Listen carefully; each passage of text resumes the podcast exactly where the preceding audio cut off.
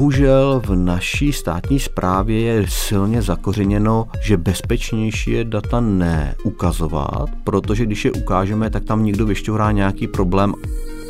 Ta transparentnost, kterou tlačíme my, je transparentnost státu vůči lidem, ne lidem vůči státu digitalizuje se papírová cesta. To znamená, vezmete tak, jak chodil ten papír a tak ho překlopíte do toho počítače. Místo toho, aby vlastně díky těm počítačům jste našli zkratky.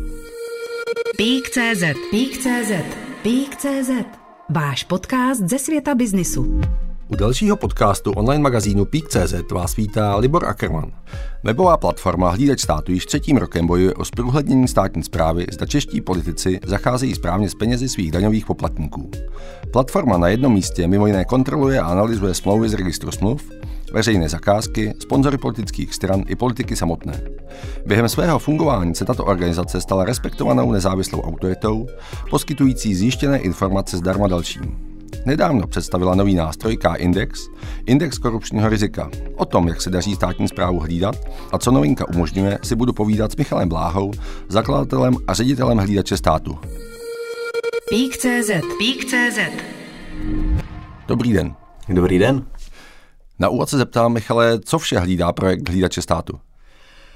My hlídáme obecně, hlídáme hospodaření v státu a související věci, to znamená vztahy firem navzájem, vztahy firem s jednotlivými úřady, vztahy firem se sponzory politických stran, úřady s politickými stranami a tak. Ale obecně je to taková, my tomu říkáme svatá trojice, je to úřad, je to firma nebo osoba, firma a osoba, která ty firmy vlastní tahle ta trojice nás zajímá jako první věc.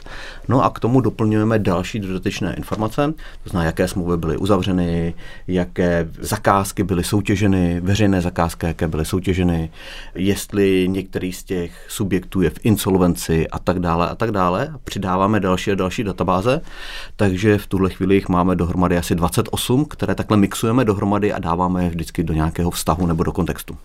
A reálně to funguje jak? Vy procházíte jednotlivé osoby, jednotlivé smlouvy? Reálně to funguje tak, že vlastně bereme eh, smlouvy z registru smluv, to je, dalo by se říct, základní eh, sada dat.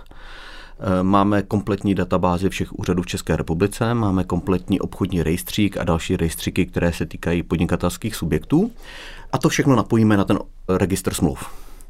A z obchodního rejstříku máme osoby, které ty firmy vlastní nebo které jsou v, ve statutárních orgánech a současně máme k dispozici, ať už teďka docela nové, docela dobře zpracovatelná data o sponzorech politických stran, anebo starší, která byla na papírech, ty jsme voskenovali a víceméně ručně přepsali, kde máme všechny sponzory politických stran, ať jsou to právnické nebo fyzické osoby. A tyhle ty informace propojíme dohromady, takže potom dokážeme říct, že když se kouknete na nějakou konkrétní smlouvu, která je v registru smluv, tak tam řekneme, ano, je to mezi tímto úřadem a touto firmou a majitel této firmy tehdy a tehdy sponzoroval politické strany v takové a takové výši, například. Hmm. Ale třeba u toho i řekneme, tahle firma je v insolvenci, eh, nebo ten člověk je v insolvenci, nebo je třeba nespolehlivým plácem DPH a tak dále. Nakolik eh, je to vlastně ruční práce a kolik toho za vás udělá technika v tuhle chvíli? Začnu odzadu. Smluv v registru smluv je v tuhle chvíli asi 3 miliony 300 tisíc. Obchodním rejstříku jsou miliony subjektů, v insolvenčním rejstříku jsou miliony nebo tisíce insolvencí a velké 100 miliony záznamů.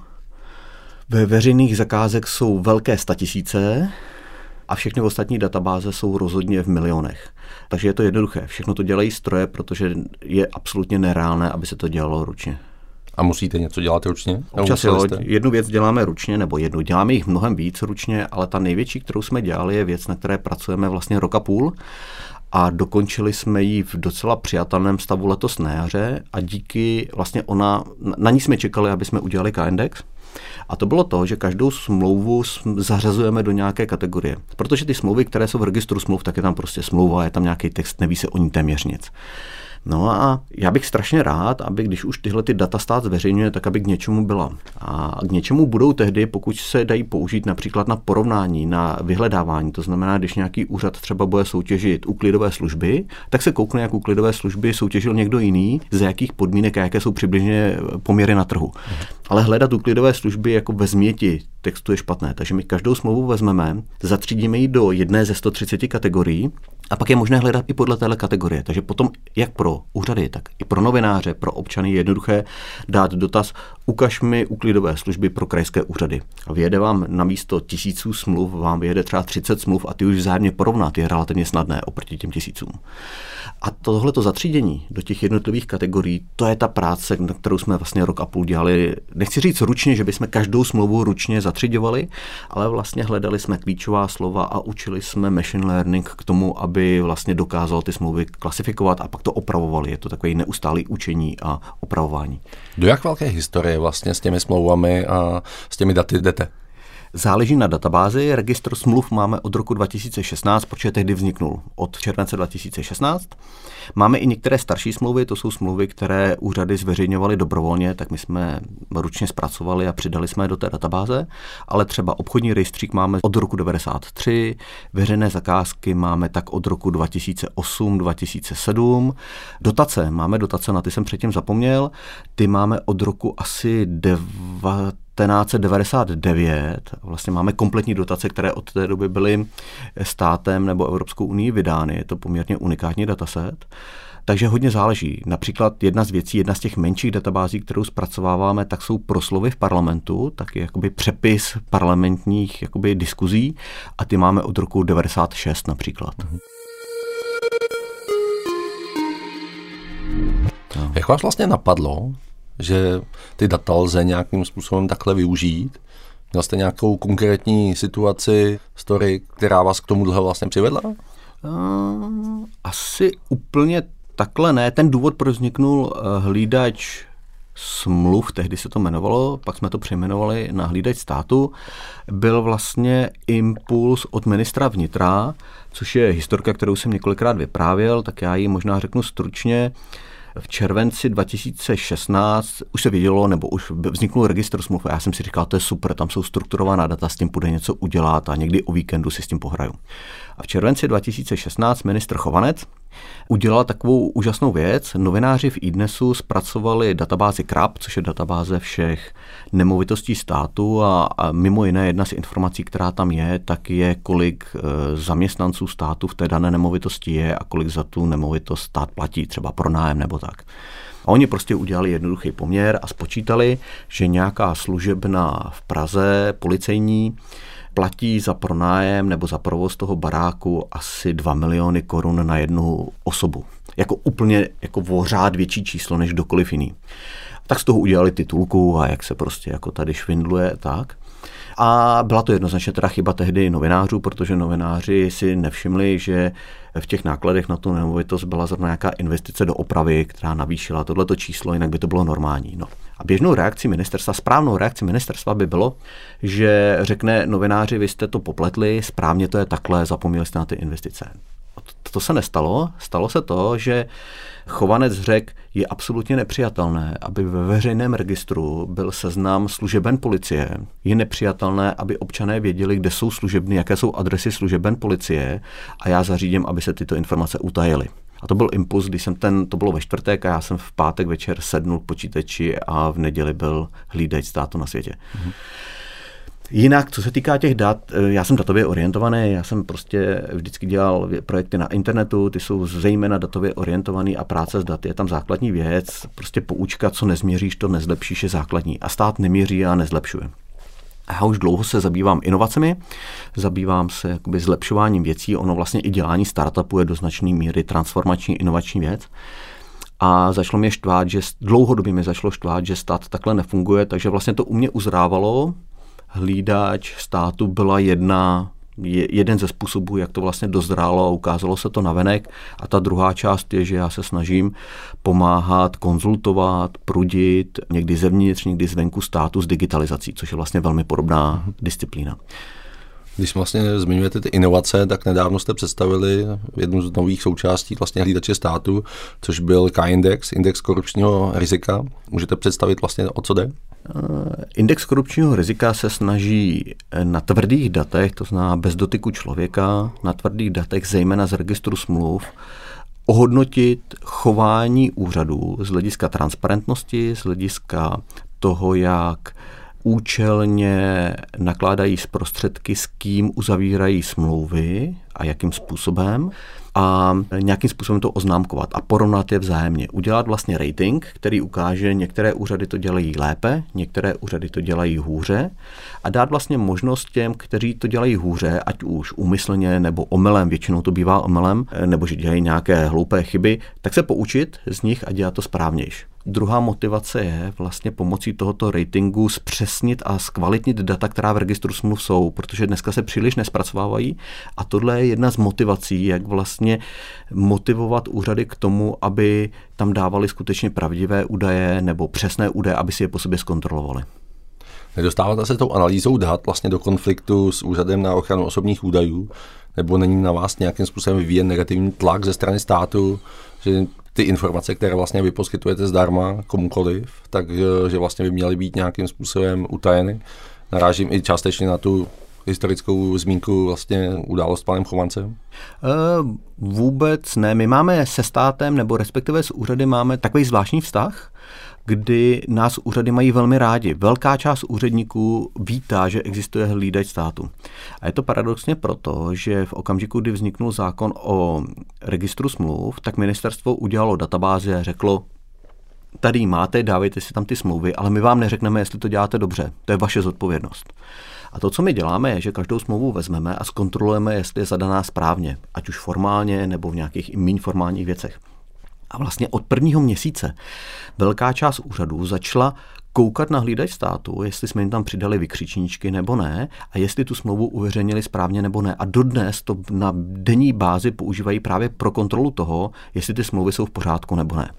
A to je skvělé. Samozřejmě, čím vyšší úroveň managementu toho úřadu je, zejména těch centrálních, tak nás mají méně, protože samozřejmě jakoby ta kontrolní složka je, má větší dominanci, ale ty lidi, kteří jsou sami zodpovědní za práci se smlouvami, tak ty to vítají. To znamená, že tenhle ten vztah se státem máme takový eh, obou strany.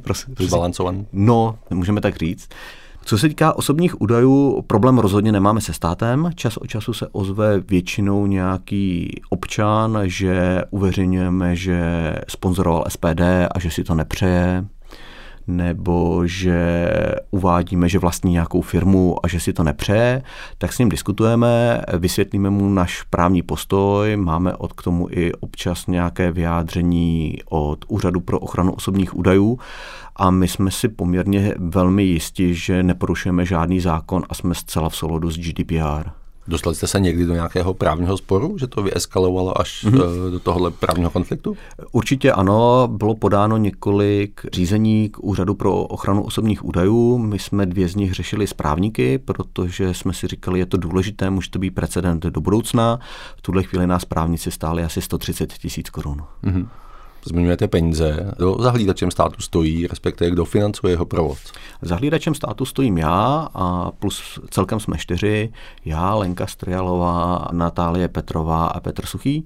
To je ten hlavní core tým. Máme spoustu pomocníků, které tady nebudu jmenovat. Někteří jsou částečně na částečný úvazek, většina z nich eh, pracuje dobrovolně. Za to jim eh, musím hodně poděkovat. Co se týká financování, tak první dva roky jsem to financoval já protože jsem to víceméně bylo one man show, to jsem dělal z větší části sám. Od té doby máme velké mohlo by být větší, ale máme poměrně dost příznivců, máme hodně malých pláců, to jsou nějaké velké desítky, možná lehce přes stovku pláců, který nám dávají například 500 korun měsíčně, pravidelný příspěvek a potom máme několik velkých dárců, všichni jsou vidět u nás ve výročních zprávách a na transparentním účtu Tomáš Čupr, paní Voháňka, Honza Barta, Dušan Šenkimpl, Ondřej Fritz a mnozí další. Pík.cz Pík.cz Posloucháte váš podcast ze světa biznisu. Tím, že vlastně těch dat přibývá, tak eh, je ta práce čím dál tím jakoby náročnější na, to, na tu datovou analytiku a na to, na to zpracovávání těch dat a i tím, že rozšiřujete vlastně ten svůj záběr, každý, kdo pracuje s daty. Ono není tak těžké ta data poprvé zpracovat a pořídit, ale eh, vlastně náročné to je to udržovat v provozu, protože ty zdroje dat se mění, ty data se mění, eh, občas se mění legislativa, takže je vlastně potřeba ty věci udržovat. A když udržujete jednu databázi, tak je to relativně snadné. My jich dneska udržujeme 28 a to už není žádná sranda. Tím, že vlastně využíváte data státu, respektive děláte analytiku těch dat státu, tak eh, stát obecně a úřady fungují na celé řadě nejrůznějších IT systémů, které velmi často spolu nekomunikují. V současné době třeba hygienici, kdy narážíme na problémy s těmi daty ohledně evidence covidu, evidence nakažených a tak dále je těžký vlastně dokázat tyhle ty jednotlivé systémy, které každý se chová nějak jinak, eh, propojit do toho, aby vlastně vyšel z toho hlídač státu, který dá relevantní data? Tak je to těžké, protože některá ta data vůbec nejsou strojově zpracovatelná, takže prostě jdeme na webovou stránku a vytaháme je z webové stránky, což je příšerné. Hmm stát si vůbec neuvědomuje, že kromě toho, že to má uzákoněno jako povinnost, aby víceméně všechna data, která produkuje, tak byla dostupná v nějaké strojově zpracovatelné formě, tak si neuvědomuje, že ono mu to pomáhá, když by ta data byla zpracovatelná a byly by firmy, které můžou zanalizovat. Protože firmy s těmi daty dokážou udělat obrovské množství věcí. A výsledky té práce, výsledky té analýzy zase ten stát může použít velmi často zadarmo, protože si prostě přečte tu výslednou analýzu nebo ta data jsou k dispozici veřejně a může tak zpřesnit a zlepšit své rozhodování. Bohužel v naší státní správě je silně zakořeněno, že bezpečnější je data neukazovat, protože když je ukážeme, tak tam někdo vyšťourá nějaký problém a my máme průšvih. A tak to, nikdy, tak to, tak to bývá extrémně zřídka. Ty pozitiva jsou dramaticky, dramaticky vyšší. Tím, že stát vlastně v tuhle chvíli, nebo posledních několik let deklaruje to, že chce přejít na digitální státní zprávu a tak dále. Pozorujete, že v tomhle směru se to nějakým způsobem zlepšuje? Obrovskou práci odvedl Michal Kubáň a jeho tým na ministerstvu vnitra. Mají můj obrovský obdiv od roku 2015, myslím, nebo 16. Michal Kubáň je vlastně hlavním koordinátorem pro open data ve státní správě. Má obrovský těžkou pozici, protože to je vlastně střední úředník na střední pozici, ale snaží se jakoby do tohohle kecat v rámci celé České republiky nebo i dalším úřadům. Podařilo Podařilo se mu obrovské množství práce, kdy vygeneroval sady dat, které úřady jsou povinny eh, zveřejňovat ať už jsou to třeba data o počasí, data o obchodním rejstříku ARES a tak dále a tak dále. Některá se nepovedla, protože jsou tam samozřejmě jakoby politické a lobistické tlaky. Takže jakoby tenhle ten boj je, ale je velmi pomalý a je to taková jakoby pozitivní deviace v tom systému, není to systémová změna. V souvislosti s digitalizací já vždycky říkám, že náš český stát nemá problém s digitalizací. Ono se tomu jednoduše říká digitalizace, ale když si dneska kouknete, jak český stát funguje, tak on prakticky každá agenda je zdigitalizovaná. Málo která agenda funguje na papírech. Jasně, ona je v počítači, vytiskne se na papír a pak se vrátí do počítače. To se děje často. Ale prakticky vždycky tam ty počítače jsou a na konci ty data jsou v počítači. Ten problém, který je českého státu, že se historicky vždycky digitalizovalo a dodnes se to tak dělá. Digitalizuje se papírová cesta. To znamená, vezmete tak, jak chodil ten papír a tak ho překlopíte do toho počítače. Místo toho, aby vlastně díky těm počítačům jste našli zkratky.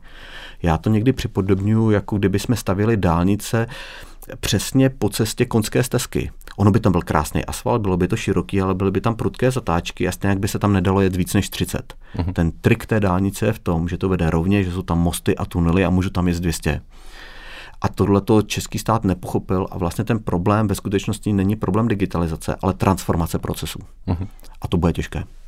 Je pro vás ještě nějaký prostor, kam byste jako mohli upřít svůj pečlivý pozorný zrak vlastně v rámci hlídače státu? Teď jste udělali K-index, předtím jste se dívali na smlouvy, dívali jste se na jednotlivé politiky, sledujete projevy v parlamentu a tak dále a tak dále, tak eh, máte prostor vlastně kam jakoby dál hlídače posouvat? Z těch velkých datových sád, z těch velkých dat, které produkuje stát, tak už jich moc nezbývá. Víceméně katastrální rejstřík, ale to si myslíme, že nejsou data, která by pro nás byla příliš vhodná. A mysl... Ono už vůbec, katastrální rejstřík v České republice je poměrně dost otevřený ve srovnání s Evropou. A myslím si, že není potřeba nad tím dělat aspoň z naší strany nějakou hlubší analýzu. To je spíš pro investigativní novináře. Takže z těch velkých rejstříků my jsme letos dokončili dotace a žádný velký v tuhle chvíli před sebou nevidíme. Tam, kde vidíme ten prostor, je ta data srozumitelným způsobem lépe prezentovat lidem, protože ten stát je docela složitý. A ty data my je vlastně se snažíme vždycky nějak přeložit do češtiny, zjednodušit je tak, aby to bylo pochopitelné pro člověka, který vlastně nezná věci o dotacích, nezná věci o registru smluv, tak aby ty výsledky pro ně byly srozumitelné. Proto třeba vzniknul ten K-index, který vlastně bere tyhle ty informace z jednotlivých těch rejstříků, nějakým způsobem je hodnotí a na konci je překlopí do známky. Hmm. Ano, ono je to velké zjednodušení. Jsou kritici, kteří nám říkají, vy jste to přehnali, ta známka neodpovídá, je potřeba se kouknout na všech těch deset kritérií a ty podrobně zanalizovat. Ale to my děláme. My pro lidi, kteří potřebují mít rychlou orientaci, rychlé porovnání, tak jim dáme známku. Ten, kdo chce jít víc do hloubky, tak jim dáme známky k jednotlivým kritériím K-indexu, jak je spočítáme, a kdo chce jít ještě do větší hloubky, tak jim dáme kompletní vzoreček a ukazujeme přesně, jak to vzniklo. Takže každý si vybere tu úroveň, kterou chce, ale pořád furt hledáme to, jak ty data zjednodušit, jak je zpřístupnit víc lidem. Takže to je náš hlavní úkol. Pík.cz Pík.cz a když bychom tady měli zpřístupnit eh, víc ten K-index, vlastně tu známku, tak jaký kritéria vy vlastně sledujete a na základě čeho tu známku udělujete? Máme tam 10 kritérií, Vlastně 11, ale to 11 je speciální. Eh, máme jich 10. Měříme procento smluv, které mají skrytou cenu. Protože velmi často se stává, a je to možné ze zákona neuvést, jaká cena byla u té smlouvy, s odkazem na obchodní tajemství a je to velice široce zneužívané. Takže pokud nějaký úřad má velké množství smluv bez ceny, tak my to jako hodnotíme negativně. Potom hodnotíme eh, smlouvy, které jsou uzavřeny těsně kolem limitu na veřejné zakázky, těsně pod ním. To znamená tam, kde jako cítíme, že byla snaha nesoutěžit, ale obejít to tak, že tu smlouvu udělám těsně pod veřejné zakázky. Hodnotíme smlouvy, které jsou počet smluv, které, nebo procento smluv, které jsou uveřejněny o víkendu protože to není úplně obvyklé. Procento smluv, které jsou uzavřeny s firmami, které sponzorovaly politické strany, nebo jejich majitelé sponzorovali politické strany. Procento smluv, které jsou uzavřeny s velmi novými firmami, s firmami, které byly čerstvě založeny. A potom máme sadu čtyř kritérií, kterým říkáme koncentrace dodavatelů. A tam vlastně měříme, jestli velké množství peněz, velké množství peněz, velký objem prostředků nešel malému množství dodavatelů. Tam třeba můžete mít 100 dodavatelů, ale zjistíte, že 90% peněz šlo dvěma. V tomhle případě je tam vysoká koncentrace dodavatelů. Takže my měříme velkou koncentraci dodavatelů napříč celým tím úřadem. Pro daný kalendářní rok, to jsem neřekl, K-index je pro kalendářní rok. Potom si ale vezmeme jenom ty smlouvy, kde není uvedená cena a koukáme, jestli u těch dodavatelů tam není nějaká koncentrace, jestli smlouvy bez ceny nejsou uzavírány jenom s nějakou omezenou sadou dodavatelů. Potom to samé děláme u smluv pro veřejné zakázky, které jsou u limitu veřejných zakázek. Jestli smlouvy, takové do smlouvy, nejsou uzavírány pořád dokola s tím samým. To by evidentně ukazovalo na nezdravý vztah. A poslední věc, kterou děláme, a tím se dostávám na začátek našeho rozhovoru, je, že jak máme smlouvy odklasifikovány podle jednotlivých oborů, tak vezmeme hlavní obory, těch je asi 15, mm-hmm a měříme koncentraci dodavatelů v každém oboru zvlášť, protože když máte velký úřad, tak tam koncentrace dodavatelů napříč celým úřadem nemusí být, protože mají spoustu smluv a různé dodavatele.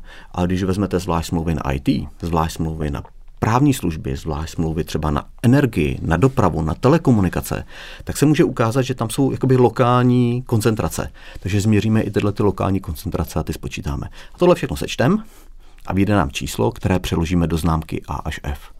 A tuhle metodiku vlastně těch oborů a těch jednotlivých kategorií, kritérií a tak dále, tam jste vycházeli vlastně z nějaké již platné metodiky, která existuje, nebo vlastně to je v vozovkách vaše know-how? Eh, je to naše know-how. My jsme se samozřejmě částečně inspirovali. Částečným vzorem pro nás byl Z-index od kluku z Datlabu, který měří podobnou věc, ale o veřejných zakázkách, takže oni měří, jestli se správně soutěží, jestli v soutěži je hodně firm, ze kterých je možné vybírat a tak dále a tak dále a soustředí se vlastně na ten proces výběru dodavatele. Zatímco my hodnotíme zejména ten následný krok, to znamená, jestli ty informace byly transparentně zveřejněny a jestli ten výsledek toho jednotlivého výběrového řízení nespůsobuje právě třeba koncentrace těch dodavatelů. Vy ty lidi, vy ty firmy můžete vysoutěžit, ale když vysoutěžíte po každý tu samou firmu, tak je to podezřelý, protože samozřejmě i v tom samotném soutěžním procesu může docházet k nějakým manipulacím. Máte nějakou inspiraci, že by něco podobného existovalo v zahraničí? Nemáme, protože v, eh, v zahraničí neexistuje příliš registr smluv a podobné registry. Ale přiznám se, že jsem to cíleně nehledal. Ta inspirace zejména toho ratingu byla jak jsou ratingy jednotlivých států z hlediska toho, jestli je bezpečné jim půjčit peníze nebo nakupovat jejich dluhopisy. To zná, to bylo vlastně naše první inspirace byla, jakým způsobem prezentovat ten výsledek, tak vlastně první inspirace byla, ano, budeme vycházet z ratingu A až F, nebo A až něco, uh-huh. který je takhle v tomhle ekonomickém prostoru obvyklý. Když jsme už u toho zahraničí, vlastně před čtyřmi lety se objevila takzvaná kauza Panama Papers, kdy se objevilo spousta informací o firmách v daňových rájích a subjektech. Teď vlastně nedávno se objevila zpráva Mezinárodního konsorcia investigativních novinářů, že největší světové finanční domy, mimo jiné JP Morgan Chase, britská HSBC nebo německá Deutsche Bank, vlastně měly umožňovat podvodníkům, teroristům praní špinavých peněz. Bude podobných objevů přibývat? Většina těch objevů byla, že někdo vynesl interní informace banky nebo nějakého registru. Podobné to bylo se švýcarskými že jo, účty, které byly dřív. To znamená, tahle role whistleblowerů je zcela nezastupitelná. To jsou normálně, to jsou obvyklé informace, které jsou interní, které se nezveřejňují. Já jsem obrovský zastánce transparentnosti, co se na úrovni státu týká, protože stát pracuje s našimi prostředky, takže tam je zřejmé, že občané by měli vidět, jak stát hospodaří s jeho penězi a proto tam jako tlačím na velkou transparentnost. Co se týká soukromých firm, co se týká bankovnictví a podobně, to jsou typicky regulované biznesy, kde to je většinou nějaký orgán, který to má hlídat, většinou národní banky těch daných států a záleží jenom na nich, jak ta kontrola je kvalitní ale to, že tyhle ty informace běžně o bankovních účtech nejsou veřejné, mi přijde, že víceméně v pořádku. Přece jenom na druhou stranu neměli bychom to s tou transparentností, co se soukromí lidí týká, eh, přehánět. Jo? Lidi mají právo na své soukromí a to by mělo být nedotknutelné. Mm-hmm. Ta transparentnost, kterou tlačíme my, je transparentnost státu vůči lidem, ne lidem vůči státu. Pík.cz Pík.cz Posloucháte váš podcast ze světa biznisu.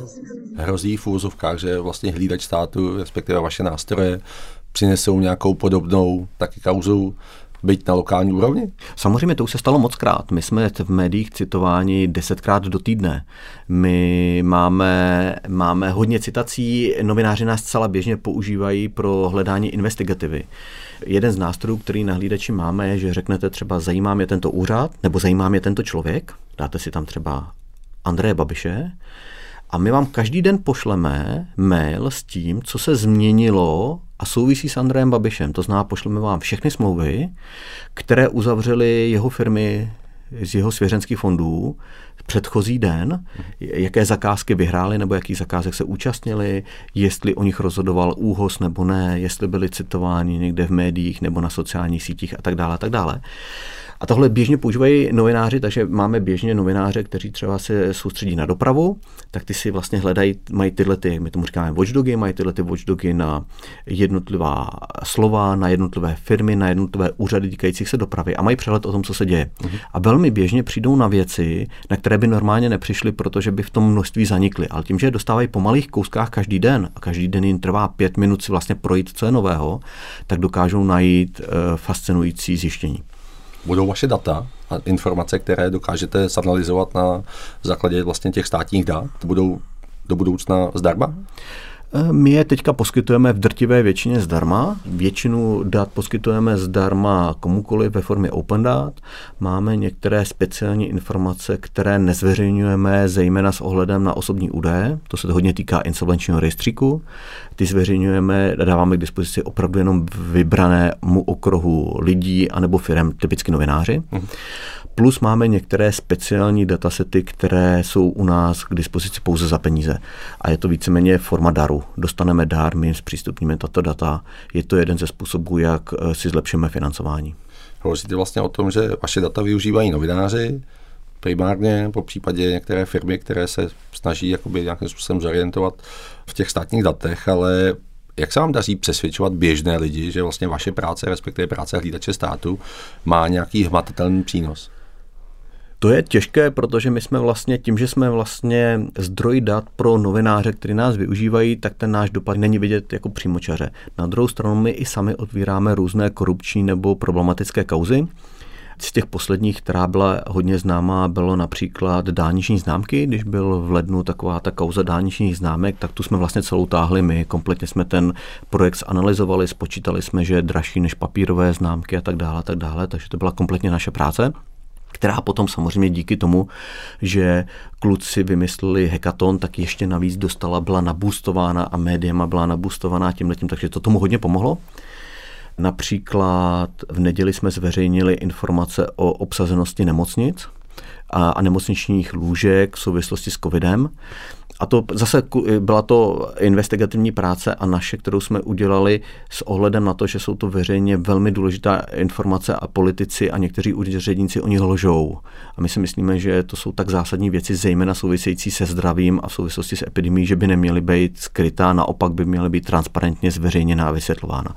Takže tohle jsou takové ty viditelné věci, které děláme sami, kterými se vlastně snažíme veřejnost přesvědčit, že to, co děláme, má význam a že jsme užiteční stejně tak naše donátory a takovýchhle věcí děláme tak jednu, dvě do měsíce. Takže někdy jsou to větší věci, někdy jsou to menší věci.